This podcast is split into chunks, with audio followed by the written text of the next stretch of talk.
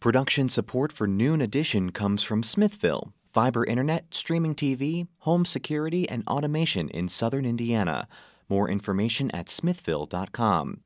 And from the Bloomington Health Foundation, partnering with local organizations and citizens to invest in programs that address our community's health needs.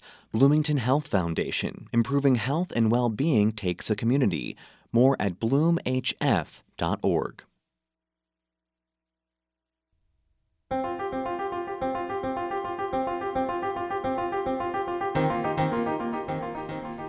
From the Milton Met Studio and IU's Radio TV building, this is Noon Edition on WFIU.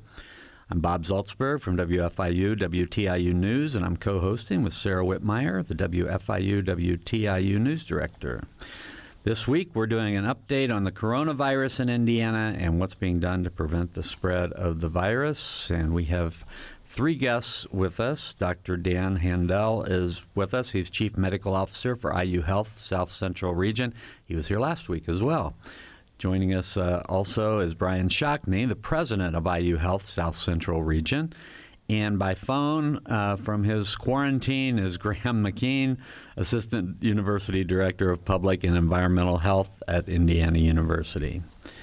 If you have questions or comments, you can give us a call at 812 855 0811 or toll free at 1 877 285 9348.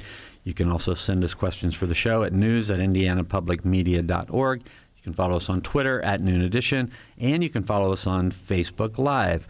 And I should say at the uh, start of the show that uh, we have uh, wiped down this studio with all sorts of disinfectants we're all at least six feet apart. We're trying to practice what we're preaching here uh, to all of our listeners. So we hope you'll join us because we have lots of questions and we'll have lots of good answers. So I want to start with Brian Shockney. Brian, thanks for being here. Glad to be here. Thank you. So we had some confusion last night, a little bit, um, about whether there's a case in Monroe County or not. And I think we've found out there is a case that has presented at the hospital, but it's not classified as a Monroe, Monroe County case. That's correct. So we are a regional hospital. We serve 11 counties in this area. And this isn't unique to uh, other hospitals around the state, but I think probably unique to this area and this is all new to us. Uh, but what, what occurred is um, an Owen County uh, resident um, had presented to our facility, uh, and we had uh, treated that that patient, and then that test result was sent into the connection with the Owen County Health Department. So how it works is the health departments in the counties connect with the state health departments, and those releases and information go through the county of residence of that individual, not the county of the hospital um, or health facility where that uh, where that patient is. So Owen County released their statement in the morning that they had received that they had a uh, positive. Um, we had, um, as you can imagine, in this social media life that we have, things blasted out on social media, and we had lots of media contacting us around this, um, knowing that the patient was in our facility.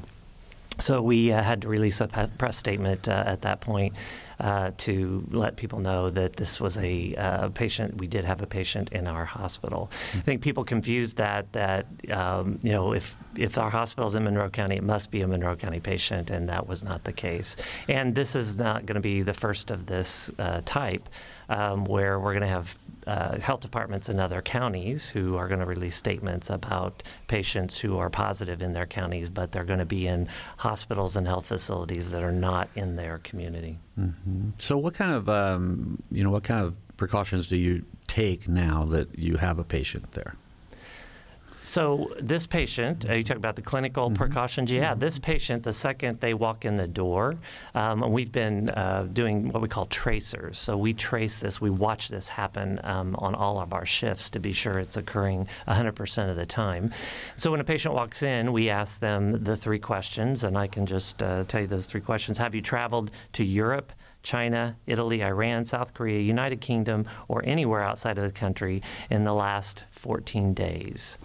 Now, that just, everything's changing quickly. That just changed a couple days ago from 21 days to 14 days.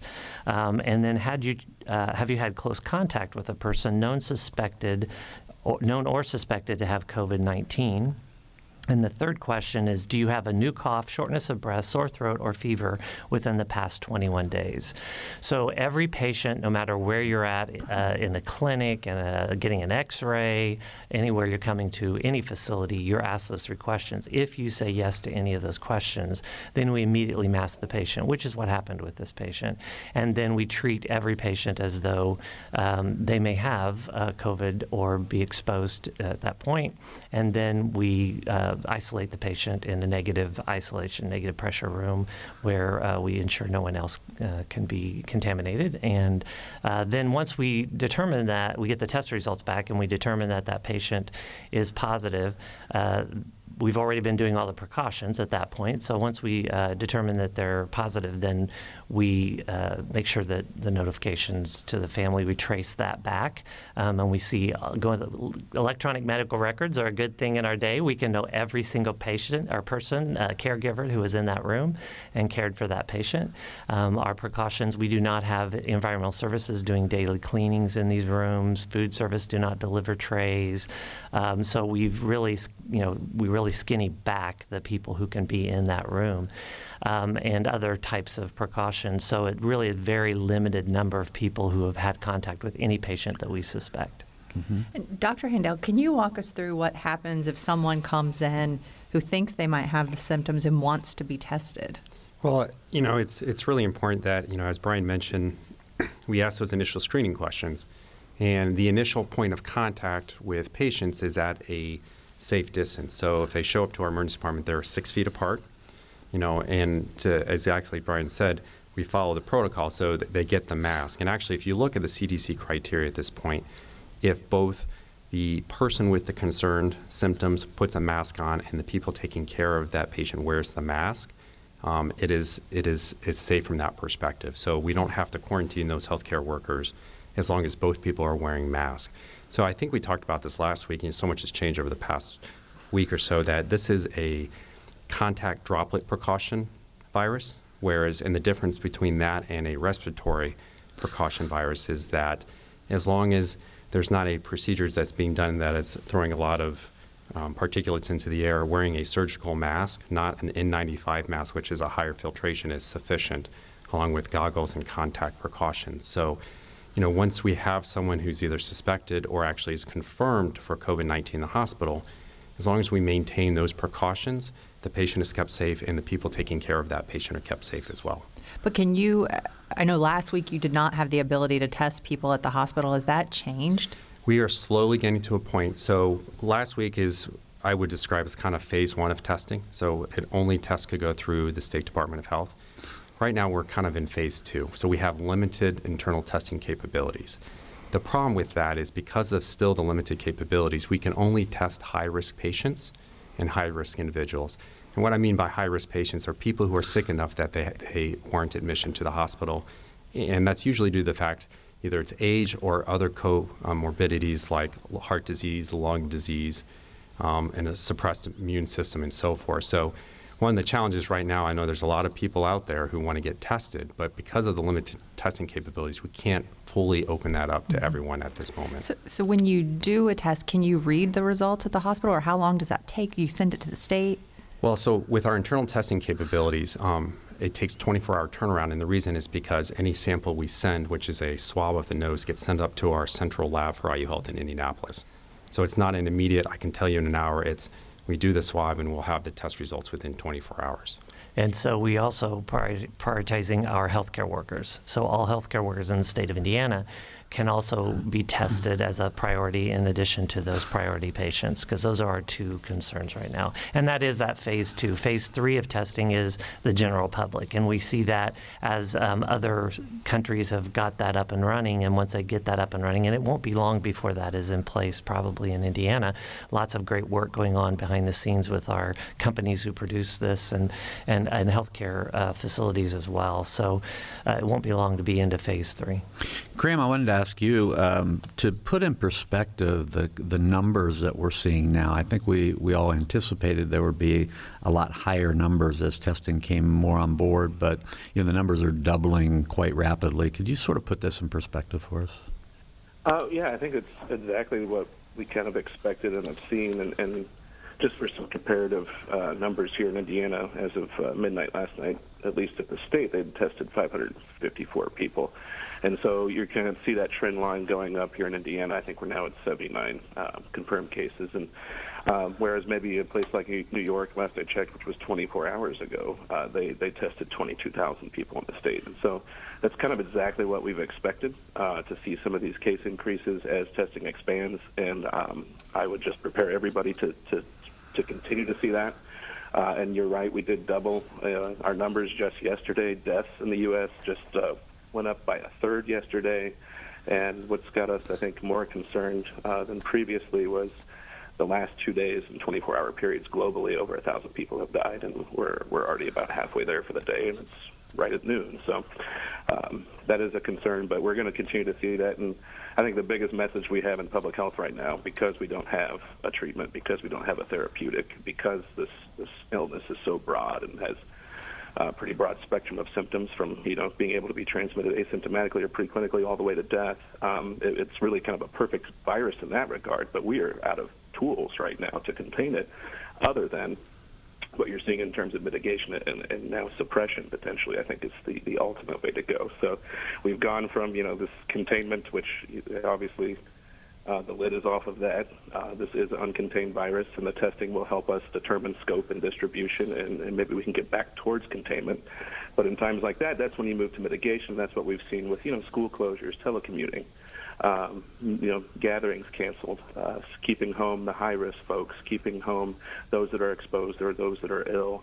Uh, but I think really now a lot of the experts and what we're seeing from you know, things like the Imperial um, College of London model that came out last week is uh, really just need essentially a lockdown of sorts, um, uh, a suppression uh, of, of, of the pandemic, and that's essentially what countries like China were able to do in, in Hubei province and things like that. And, and you could really see um, our you know our ability to do that is a question or a concern maybe on its own. But in the last two days, in, in all of mainland China, there have been no new local cases. Um, so it's going to take an effort like that, uh, a coordinated effort, and for quite some time, we believe now, uh, to really um, just limit the spread and limit the impact to our healthcare system, because that's really is what all this is about right now. Can you uh, further define suppression? What would that look like? Well, that would be a good question. So right now, you know, we're trying to we're in this mitigation phase, and it's uh, unfortunately um, the way it's set up in the United States, and, and that's a good way in a lot of things uh, in terms of uh, the states and locals ruling, the local health departments being our local health authorities. Uh, oftentimes that's that works out great, but for something like this, we really need broad coordination, and so it'd be kind of just kind of what I described. Whereas, excuse me. Um, staying home basically, but not just the high risk people, not just the people that are ill that are, that are exposed, but everybody. So basically, everybody hanging out. Um, we're going to go to a trend. I think we have to, uh, in order to, to, to address this, uh, to go to you know 100% essential personnel only. Uh, New York State uh, did that just before we went on the air. Um, and other states are implementing similar things. And so, really, just going to essential personnel. Uh, and this, unfortunately, could be a very long game. Um, could be several months. It could be much longer. Um, some of the modeling has shown, you know, maybe we need to do this until there is widespread therapeutic or vaccine available. And so, um, the biggest message I think we have in public health is, is to to understand that, realize that this is kind of our new normal for quite some time, unfortunately, um, and doing all of our part i.e., staying inside and not going out as much as pu- in public as much as possible, uh, is really going to be the best way to, to combat this issue until we have better tools and options. We're getting a lot of questions coming in. I want to go to this one from Kate Dashwood on Twitter. This is something we've actually gotten from a lot of people who I think are relying on grocery delivery and food delivery. Is that safe? Um, they're thinking about just different hands touching it, um, things that could get into the food potentially. Um, I, I, guess I'll start. Okay. Um, you know, I think obviously there's certain hygienic principles that have to apply when you people prepare food. Um, you know, and you know, as long as you're maintaining a safe distance, you know, it's limited contact to others. I, I, I think that's reason, that's reasonable, and I hopefully I can't speak for all the um, food preparers out there, but you know, hopefully restaurants are screening their own employees and so forth. That is, so if people are not well, they're being sent home.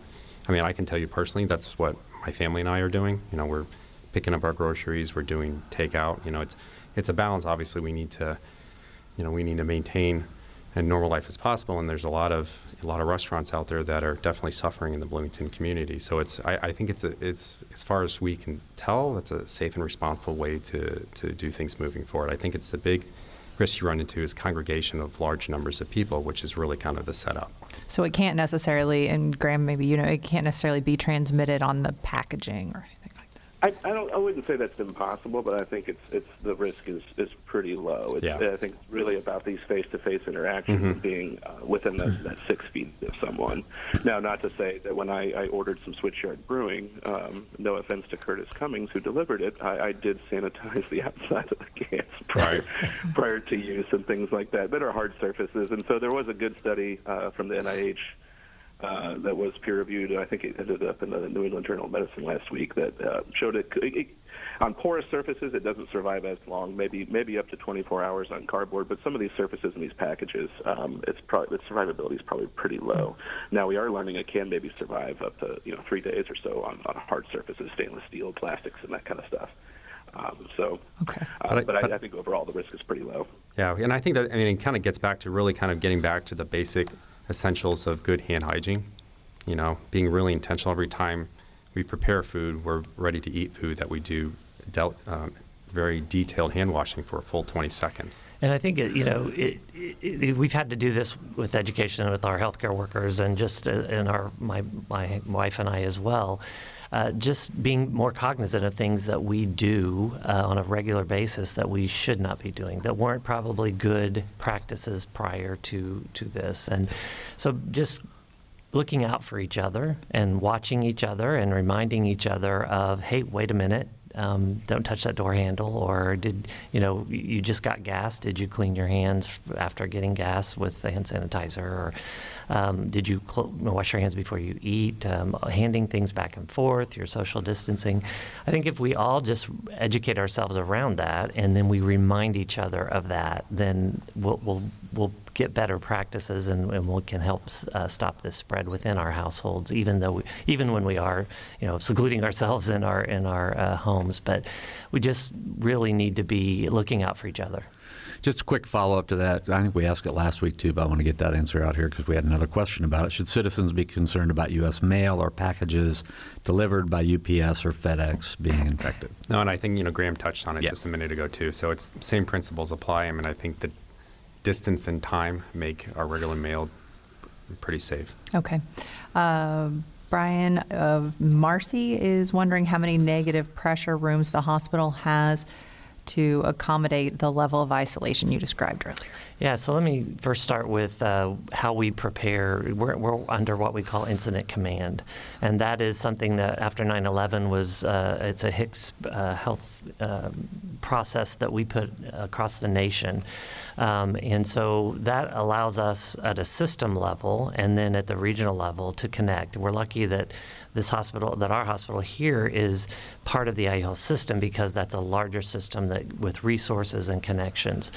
So we can inventory. We've got inventory at all times now. We have inventory of all the ventilators, all the negative pressure rooms, what what staffing is where in what areas, and so it's allowed us to know where we need to improve our negative pressure rooms or increase those. And we actually, uh, over the past week, have increased those. So we always have negative pressure rooms for patients such as this and, and other types of diseases, but we've been able to ramp those up just in the Bloomington Hospital alone. We've been able to ramp those up about 300% um, by bringing devices in that can um, make more rooms at negative pressure, is what we call that. And so we've got plenty of capacity at this point um, to care for uh, care for them. And then every day during our morning briefing, we have a, a we have three briefings a day uh, with this incident command. It's 24/7, and um, we brief on those numbers, our negative pressure rooms. Uh, we'll be bringing up more today, even, um, and the number of ventilators that are in our community, in our state, um, how many are on them currently, and uh, so so this is a this is an hour by hour and uh, three times a day report on where we are, and then we have a, a an electronic uh, dashboard that we know all these things currently running at any time. So uh, we've we've been really able to mobilize. Uh, a great deal of our negative pressure that we need for patients, and if we would need them. Okay. You, um, we've heard a lot nationally just about shortages already that some hospitals are starting to face. But you said right now everything is okay. But how prepared are you for some of these projections? That, yeah, that that's so we are already um, out there looking at those projections.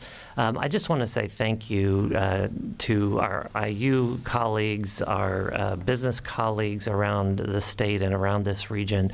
They have all reached out to us. Uh, N95 masks. Um, uh, even we even had a car dealership who had N95 masks and has a supplier that can help us. And so we are uh, getting a lot of support from our community for our what we call personal protective equipment or PPE, as we refer to it. Um, and so we are every you know every day, um, but three times a day at, at, a minimum, we're looking at our usage and what we have in stock. In addition, IU Health several years ago put in an integrated service center uh, in um, a warehouse near in a suburb of Indianapolis, and so we've got a large what we call cache supply of uh, not only these supplies but many other supplies that healthcare providers need and our, our system needs. So when this began, um, and we knew it was becoming coming to the United States, we were able to build up those supplies. And so uh, we use a red, yellow, green um, on each of those supplies that are PPE, and uh, we we feel confident right now that we've got what we need projecting out. However, um, we do not know um, what the future holds. We're hopeful that. Uh, we're ahead of the curve here in Indiana. The governor's declared several things that are important, and, and our county officials and city officials. And uh, I think we've gonna, we can mitigate it uh, more so than other states because we're ahead of the game from where other states were and, and countries. So uh, we have what we need but you never know. Uh, this is all new to us. And so we are taking uh, all that we can and uh, getting all that we can. Uh, and uh, the health department here, the, the Monroe County Health Department, they had uh, a supply of personal protective equipment that they kept on hand for situations like this as well. And they released that to us. Um, and so Penny and her team have been fantastic to get that to us, um, and we can use it here regionally. So that's it's it's just been great. I have one. Can I ask one more follow up? Sure. We did get a question from someone wondering, like you said, that right now you have the capabilities. Someone's wondering, should I just go ahead and get it now if I'm going to be exposed to it? Does it make more sense to get it early? You mean get the get, get the virus? I, you know, I'm thinking back to when I was a kid because I was in the pre-chickenpox era. Um, yeah, and there were people who did that. The problem is you don't know how you're going to respond to it. You know, I mean, there, there's some studies now coming out that even younger people can have a significant reaction to it. So, I wouldn't. I think the best thing to do is to try to protect yourself and not get it at all. Realizing that based on the models that Graham had mentioned, that the chances of a widespread um, of this in Indiana are, are significant. So, I mean, I think there there is no upside to trying to get it sooner rather than later because you can still get sick from it. All right. We definitely don't want people trying to get this. Right. Um, Absolutely. both, both everybody said, and, and and not only just because yes, some people do still some reason think this is mild, and, and for some people it is, right.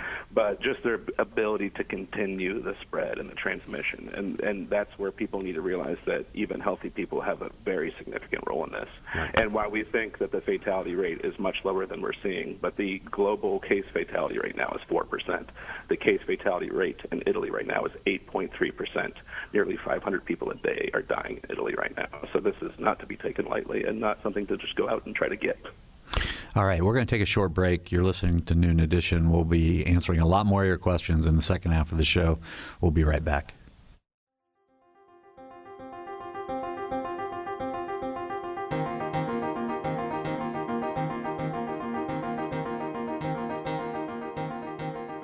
From the Milton Met studio at IU's Radio TV building, this is Noon Edition on WFIU. WFIU News covers South Central Indiana and the state throughout the day at WFIUnews.org and on Twitter at WFIU News. You can watch unfiltered video of breaking stories on Facebook Live, and you can get a digest of all the day's top stories delivered to your inbox each afternoon. It's a free and easy way to stay on top of the headlines, plus the in depth audio, video, and print news stories you can't get anywhere else. Subscribe now at WFIUnews.org.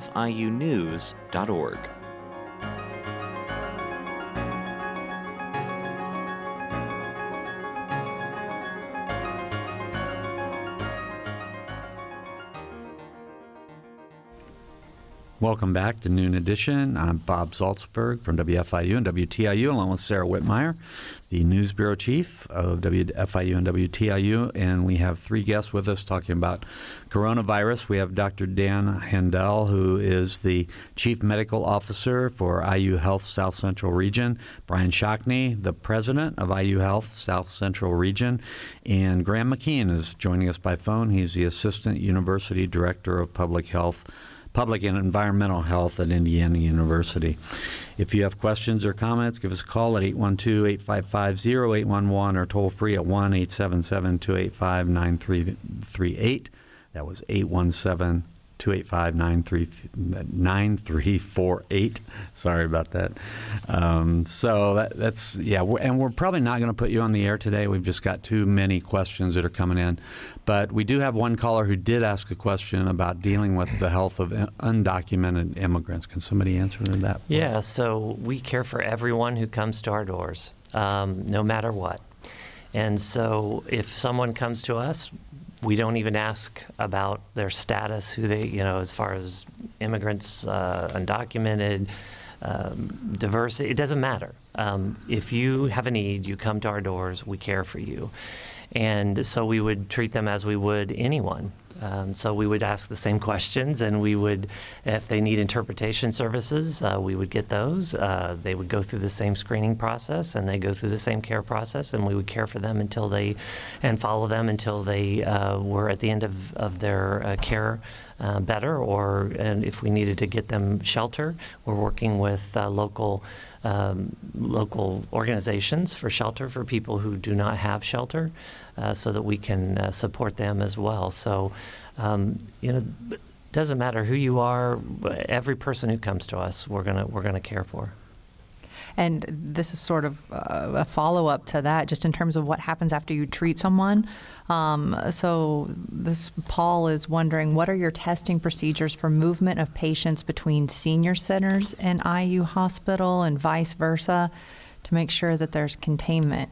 Of COVID? Yeah, so uh, we've really in the past week been working with our um, at the state level. Dennis Murphy, who's our president and CEO of IU Health, has been meeting with um, the Nursing Home Association for the state, along with our Indiana Hospital Association and with the governor, talking about this very thing because we've heard stories about um, this you know the nursing home population and how this can be devastating to them. So we're actually got a really we've always had a good handoff process from the standpoint of uh, when a nursing home is going to send someone to us, we get the records, we do we talk to them about the patient, and then when we're getting ready to discharge a patient, we do a what we call a warm handoff where we make a phone call, we talk to them, we uh, ensure that. Um, that they know who's you know the patients coming and, and all about them. The nursing homes also have representatives that um, have access to charts and they can get the information uh, so they know about that patient. You know. We know that that's not 100% perfect. So, because of COVID 19, we've really been intentional about making sure that we're making those contacts and that those questions are answered um, very clearly before uh, a transition. And uh, we also have uh, two or three different contingency plans. So let's say a nursing home patient can't go back to that nursing home because maybe they tested positive for us. We don't have that currently, but if that would happen, uh, then where do we have an alternative place for them to go? And again, that gets back to our inventory of beds um, and inventory of resources in our region. We have Morgan Hospital, Bedford Hospital, and Paoli Hospital. And we have the opportunity to take those patients to other hospitals where they can um, get, you know, they, they may not need hospitalization for inpatient care, but we have units where we can take care of them until they're at a point, and the nursing home is at a point where they can, uh, they can go. All right, here's another question that's come in about just what, how do you classify a confirmed case? I mean, is that something the state department confirms? So it's basically the positive test. So it's uh, for the lab people out there, it's a PCR test. Um, so it says if it's positive or not.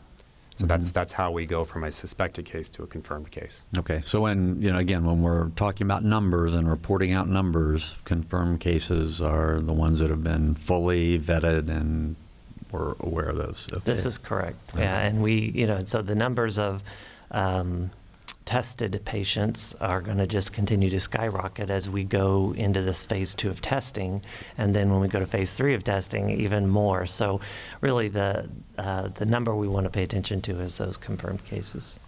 A lot of hospitals are coming up with backup facilities or plans to put non COVID cases in another part of the hospital.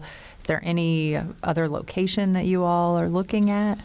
There is. We've got several locations. Again, um, we we as a requirement of our being a hospital, uh, federal you know federal uh, certified and Joint Commission certified, um, we have to have these backup plans in case of a disaster. So, what if a, a tornado would uh, hurt some of the part of the hospital? What if there was damage to part of the hospital with water? We have to have plans in place that we can activate on a moment's notice and take patients to another location.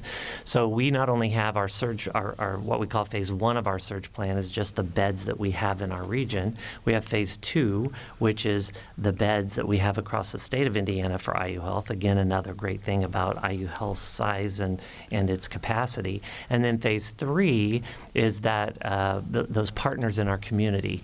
And we've had several reach out to us and, and other locations where we can uh, take patients. One of those, um, Chancellor Vaughn at Ivy Tech, um, they have nurse training, uh, they have a sim lab.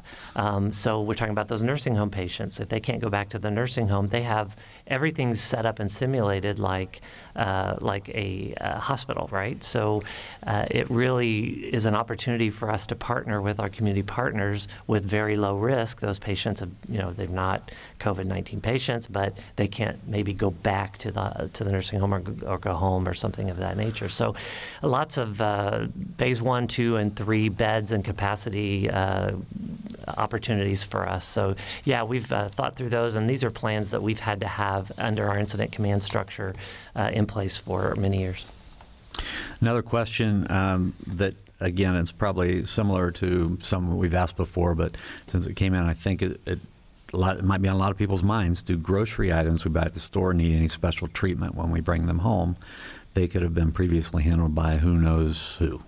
Well, I mean, I, I think you know when I get fresh fruits and vegetables, I rinse them off. You know, it's like any like we should have been doing before. So as we mentioned earlier in the hour, I mean, it's I think it's no different. It's the same hand hygiene, the same um, um, common food preparation that we do for any grocery. Okay.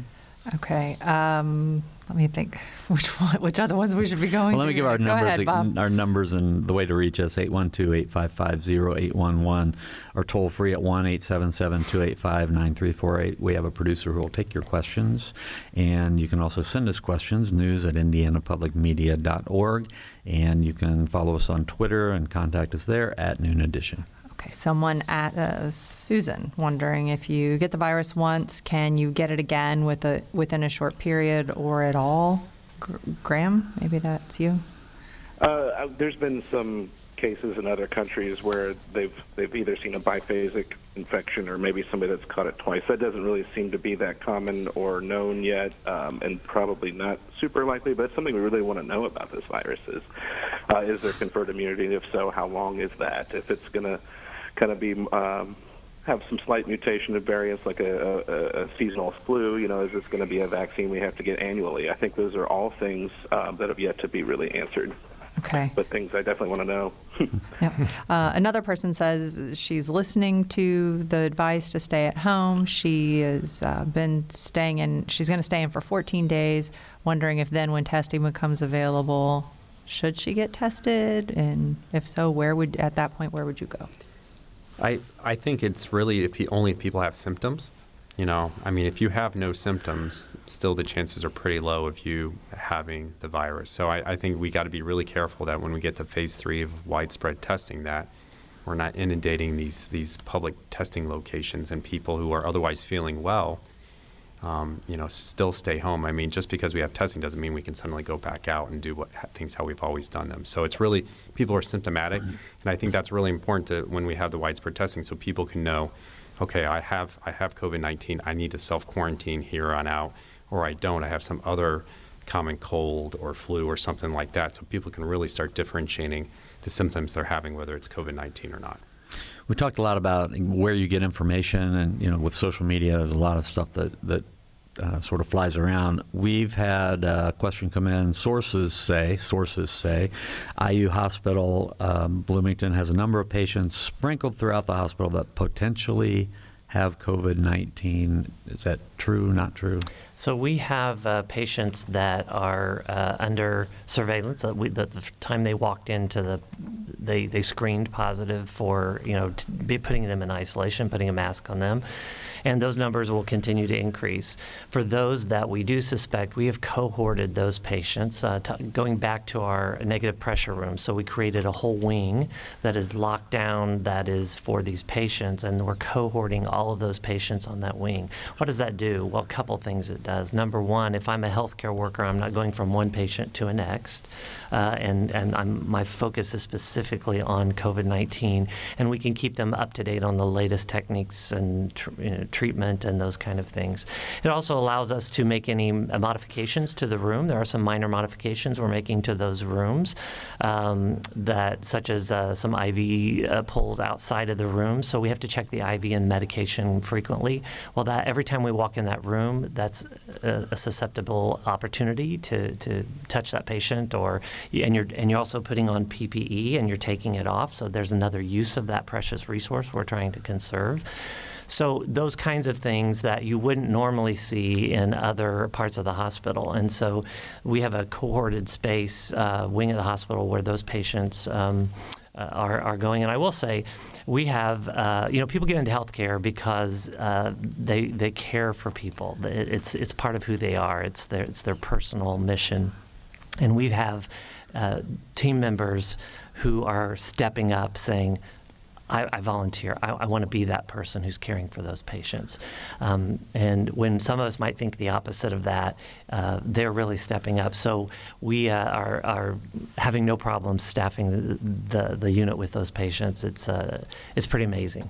Mm-hmm. Graham, I wanted to come back to you and just ask for a follow up. You know, I think uh, worst case scenario, people think that if they do test positive, they are confirmed um, carrier of COVID 19, that it could be a death sentence. You'd mentioned the 8% in Italy. What you know? What makes it eight percent in Italy, and what is being done here that might make it lower than that? Now, that's that's a great great question. And again, um, you know, four out of five cases will be what the WHO considers to be mild, but also uh, the WHO uh, considers mild to be walking pneumonia, basically pneumonia without hospitalization. And we are again learning um, that younger people are beginning to seem to get more serious illness. Now, young people are still not dying, um, and I think with Italy, um, now that you've seen the measures they've taken, I think a lot of that has to do with their their culture and their society. They're very um, you know open and, and, together and gather, and also the age range and, and the older populations in Italy. I think um, have played a role in that number. Uh, I don't think it's necessarily getting more aggressive or virulent or or, or deadly, but um, at the same time, the, the global case fatality rate, which just is a fatality rate over a period of time or during an outbreak, has been steadily going up for a few weeks. Um, so I think that's something to pay attention to, and so that's that's again why I think we all just need to act. Uh, one, take it seriously, act like we are infectious, essentially, and even going back to that thing about going to the grocery store and stuff, you know, really trying to maybe designate one person in your household to do those kind of things. And maybe some of that person is lower risk, which at this time, uh, unfortunately, is my partner because I have hypertension. I'm, I'm technically at higher risk for serious illness. Um, so, you know, limiting who can who goes out. Um, and how often you go out and how many people you come in contact with. That'll really just help reduce some of those exposure chains and transmission uh, potential. Um, so so much left to learn about the spectrum of illness. And yeah, a lot of people that we've talked to or we know about, um, you know, they they recovered just fine. Uh, but you really, uh, as as the others said earlier, really don't know how this is going to present in you. And there's really no reason to find that out. And so there, therefore, that's why we're we're preaching the, the stay home approach until further notice. Everyone seems to be wondering how long this is going to last. Um, curious, how are you addressing that with the hospital staff? Um, yeah, go ahead. Yeah, I, I, we don't know. I mean, I think you know clearly other parts of the world have hit their peak, like China, but it, it, there's no clear indication that the U.S. has gotten even close to that point. So, I mean, in our preparations that Brian mentioned, we're really thinking long term here. Um, you know, obviously we're hoping for the best, but we're preparing for the worst, and really we need to keep doing what we're doing now until we see clear indications otherwise that it is starting to abate. But there's, it, unfortunately, that's the problem is there's not a clear indication of exactly how long it will last. At our briefing this morning, I introduced uh, this is our temporary normal. Um, so it's not our new normal. Uh, we know we're going to go back to normal operations someday, uh, but this is our temporary normal. So it's not a drill. It's not. We drill for these things twice a year. These these big incidents, um, and that's why we do it. But we also have at least two and three layer deep in our incident command structure. So the other t- thing we talked about this morning is uh, handing off to our secondary. So I'm handing off at the end of tonight to my chief operating officer who will t- assume incident command for, for the uh, system, so uh, in our region. So um, we know that this is going to be long term. We don't know how many weeks, but we are prepared for that and ensuring that our team gets rest and uh, that our team uh, looks at this as the temporary normal. And I think one of the big reasons we suspended our elective surgeries, not only at the governor's um, request, but it also it is able us to marshal resources and team members to help support and backfill as we address this in the weeks and months to come. So I heard a report last night on uh, one of the national news shows, and there's been some some news about uh, hydroxychloroquine as a, a, malaria drug and as a potential um, drug that could reduce the viral load in COVID 19 patients? I have, uh, I mean, we have a call shortly after this with our system uh, infectious disease specialist, um, and we'll get an update. But I have not seen definitive evidence yet, so I think it's probably a bit premature.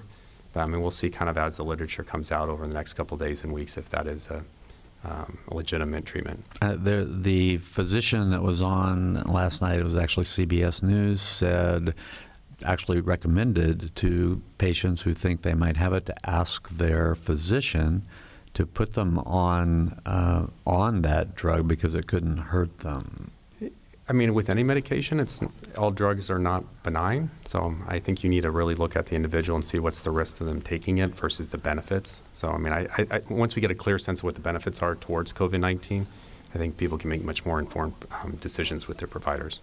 And how is the hospital working with the state? You mentioned the governor's orders and things. How involved are you in advising the state? Yeah, so um, Dennis Murphy, our president CEO of IU Health, um, uh, Tori Castor, our uh, legislative director for IU Health, uh, have met with the governor. Um, they've had direct conversations and they're in continuous contact um, we have an Indiana Hospital Association that's also part of those discussions.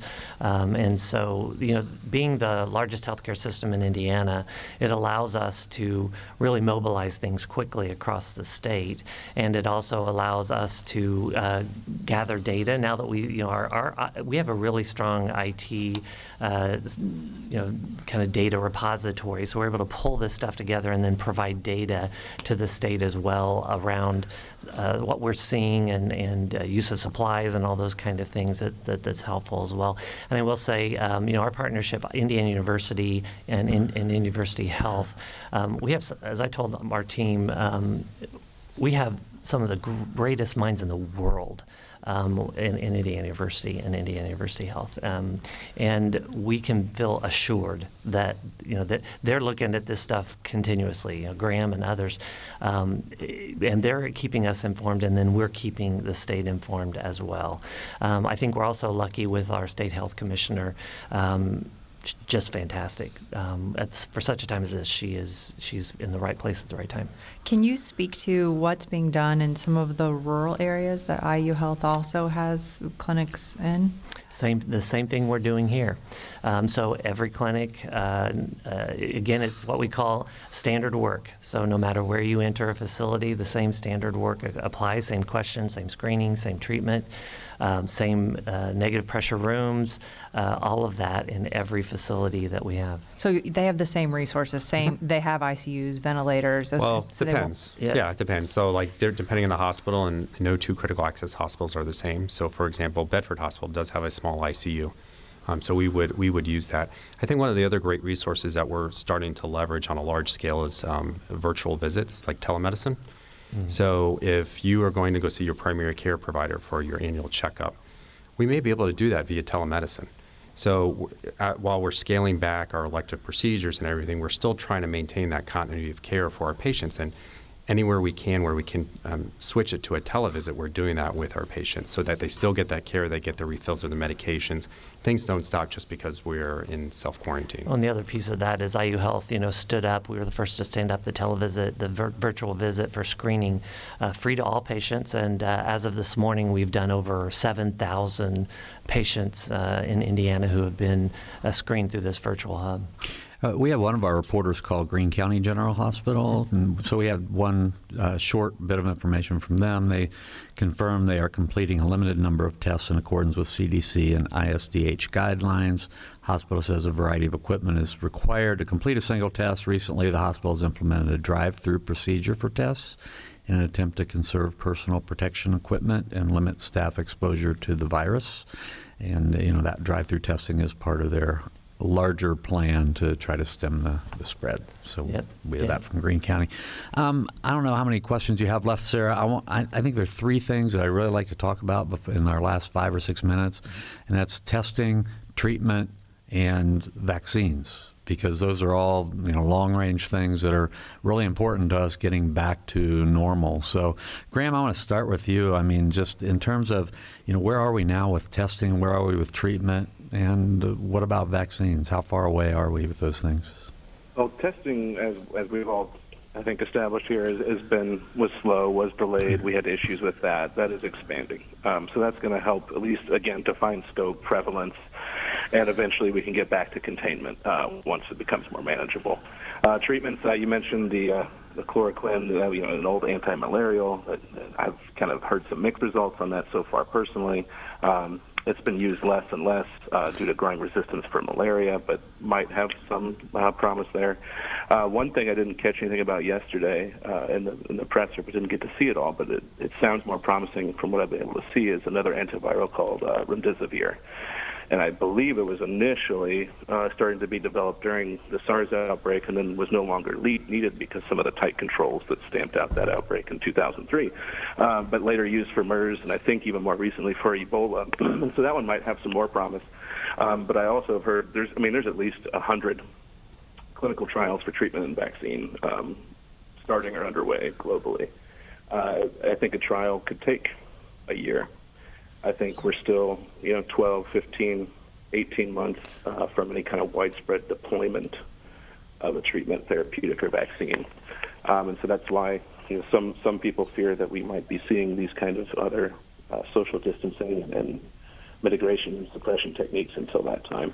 Um, so I, I, I think it's kind of a long game, obviously. Um, and if and when that, that does come out, you know, we'll do pretty similar things to what we're doing with these drive-through testings, um, uh, senators. It's kind of based on what we call a pod, a point of distribution. And so these are plans that we have had in place with counties and locals and states and others uh, where we can, you know, distribute medicines, therapeutics, antibiotics, whatever, uh, to a mass group of people. Maybe that be following an outbreak, a bioterrorism attack, or whatever. And we've used that model for some of our own mumps outbreaks and things like that on campus in the past. But you, we might um, have to set those up uh, and be in conjunction with all of our, our local and state partners to roll that out uh, when that does become available. Okay, doctor, anything to add to that? I I think Graham's absolutely right. I mean, I, you know, the studies I've seen is about a year to year and a half out for any viable vaccine, and then it gets back to does the strains mutate over time, and how do, does this become similar to how we address flu on a yearly basis, and trying to predict what are the most likely strains from one year to the next? But I think it's too soon to tell. We got a question from John. He was wondering what are the steps for making a vaccine? Oh, I'm an emergency physician. I can't tell you that one. So, uh, Graham, Graham? might take that health guy, one. don't know. yeah. No? Okay. Outside of I our skill have set a there. medical degree or, Yeah. uh, or even a degree in public health. He- he- the second part of his question is is is that the, that development of a vaccine the biggest fear about COVID nineteen? So I, I'm not sure. The lack of a vaccine is that what makes it? Um, so is that why we're talking about it so much? Is that why it's so dangerous and we're warning so many people about I, I think it's kind of how do we prevent this from happening in the future is really the big question, right? So, um, you know, it would be one thing if this was a mild virus, but you know, obviously uh, people are dying from it um, in certain populations and stuff. So we're trying to figure out how do we not a year from now have the same issue. So I mean, obviously a vaccine with viruses and then also some of the treatments that people are looking at. We're just trying to figure out how to break the cycle. Yeah, I think the big part of that too is um, not only the lack of treatment, but the fact that this is new, Right. um, and therefore, you know, 7.6 billion people are susceptible. Now that's it's becoming less over time, and and there will be herd immunity from this eventually, uh, either through a therapeutic or or infection. Right. So we, we have less than two minutes to go. So I guess I want to give each of you a chance to, you know, last. You know, if you could wave a magic wand, what would you have? You know, individuals who are listening to this do, and is there something that you really need that you need help from? You know, government or some other entity, business. Brian. Yeah, so I'll start. Uh, I think, first of all, follow the advice of the experts. Um, don't get your advice from social media um, or news. Get your uh, get your advice from the CDC, from the United State Department of Health, and your county health departments. That is the that's the best current uh, knowledge you can get regarding uh, how you can prevent this disease and and uh, the spread of the disease. So just making sure that that's you know that that's what we're we're doing as a as a group. As far as needing things, um, right now um, we are in good supply of what we need. However, we are looking at what happens next. And uh, actually, when we were standing in your hallway, someone came up to us and said that uh, we were talking about what I saw as well in Kentucky, where some people are making masks, um, and h- how could we mobilize uh, over the airwaves some people to do that and put that in place if we get to that point. And so those are the kind of great things that are happening. So what do we need? We need more ideas like that. We need people to to join with us in this fight and uh, be successful. Okay, ten seconds each. Gonna have to limit you. I'm gonna real quick, out of the ordinary. Um, we're running low on blood. So while people are isolating themselves, our blood supplies around the state and around the country are running low. So the American Red Cross has opportunities for people to go and donate blood. So please do so if you're healthy. Okay, Graham. Last ten seconds. Stay at home, act like you're infectious, follow the guidance of public health officials, and there's no not a better time to help each other, especially those in high risk. And there's even you know Bloomington Mutual Aid for COVID-19 Facebook groups. There's community groups forming, uh, so stay in touch. All right. Thank you very much. I want to thank Graham McKeen for joining us um, by phone and Dr. Dan Handel, as well as Brian Shockney, the president of IU Health South Central Region. For my co host, Sara Wittmeyer, for producers Bente Bouthier and Emma Atkinson, and engineer Mike Pashkash, I'm Bob Zaltsberg. Thanks for listening. Noon Edition is a production of WFIU Public Radio. A podcast of this program is available at WFIU.org. Production support for Noon Edition comes from Smithville, fiber internet, streaming TV, home security, and automation in southern Indiana. More information at smithville.com. And from the Bloomington Health Foundation, partnering with local organizations and citizens to invest in programs that address our community's health needs. Bloomington Health Foundation, improving health and well being takes a community. More at bloomhf.org.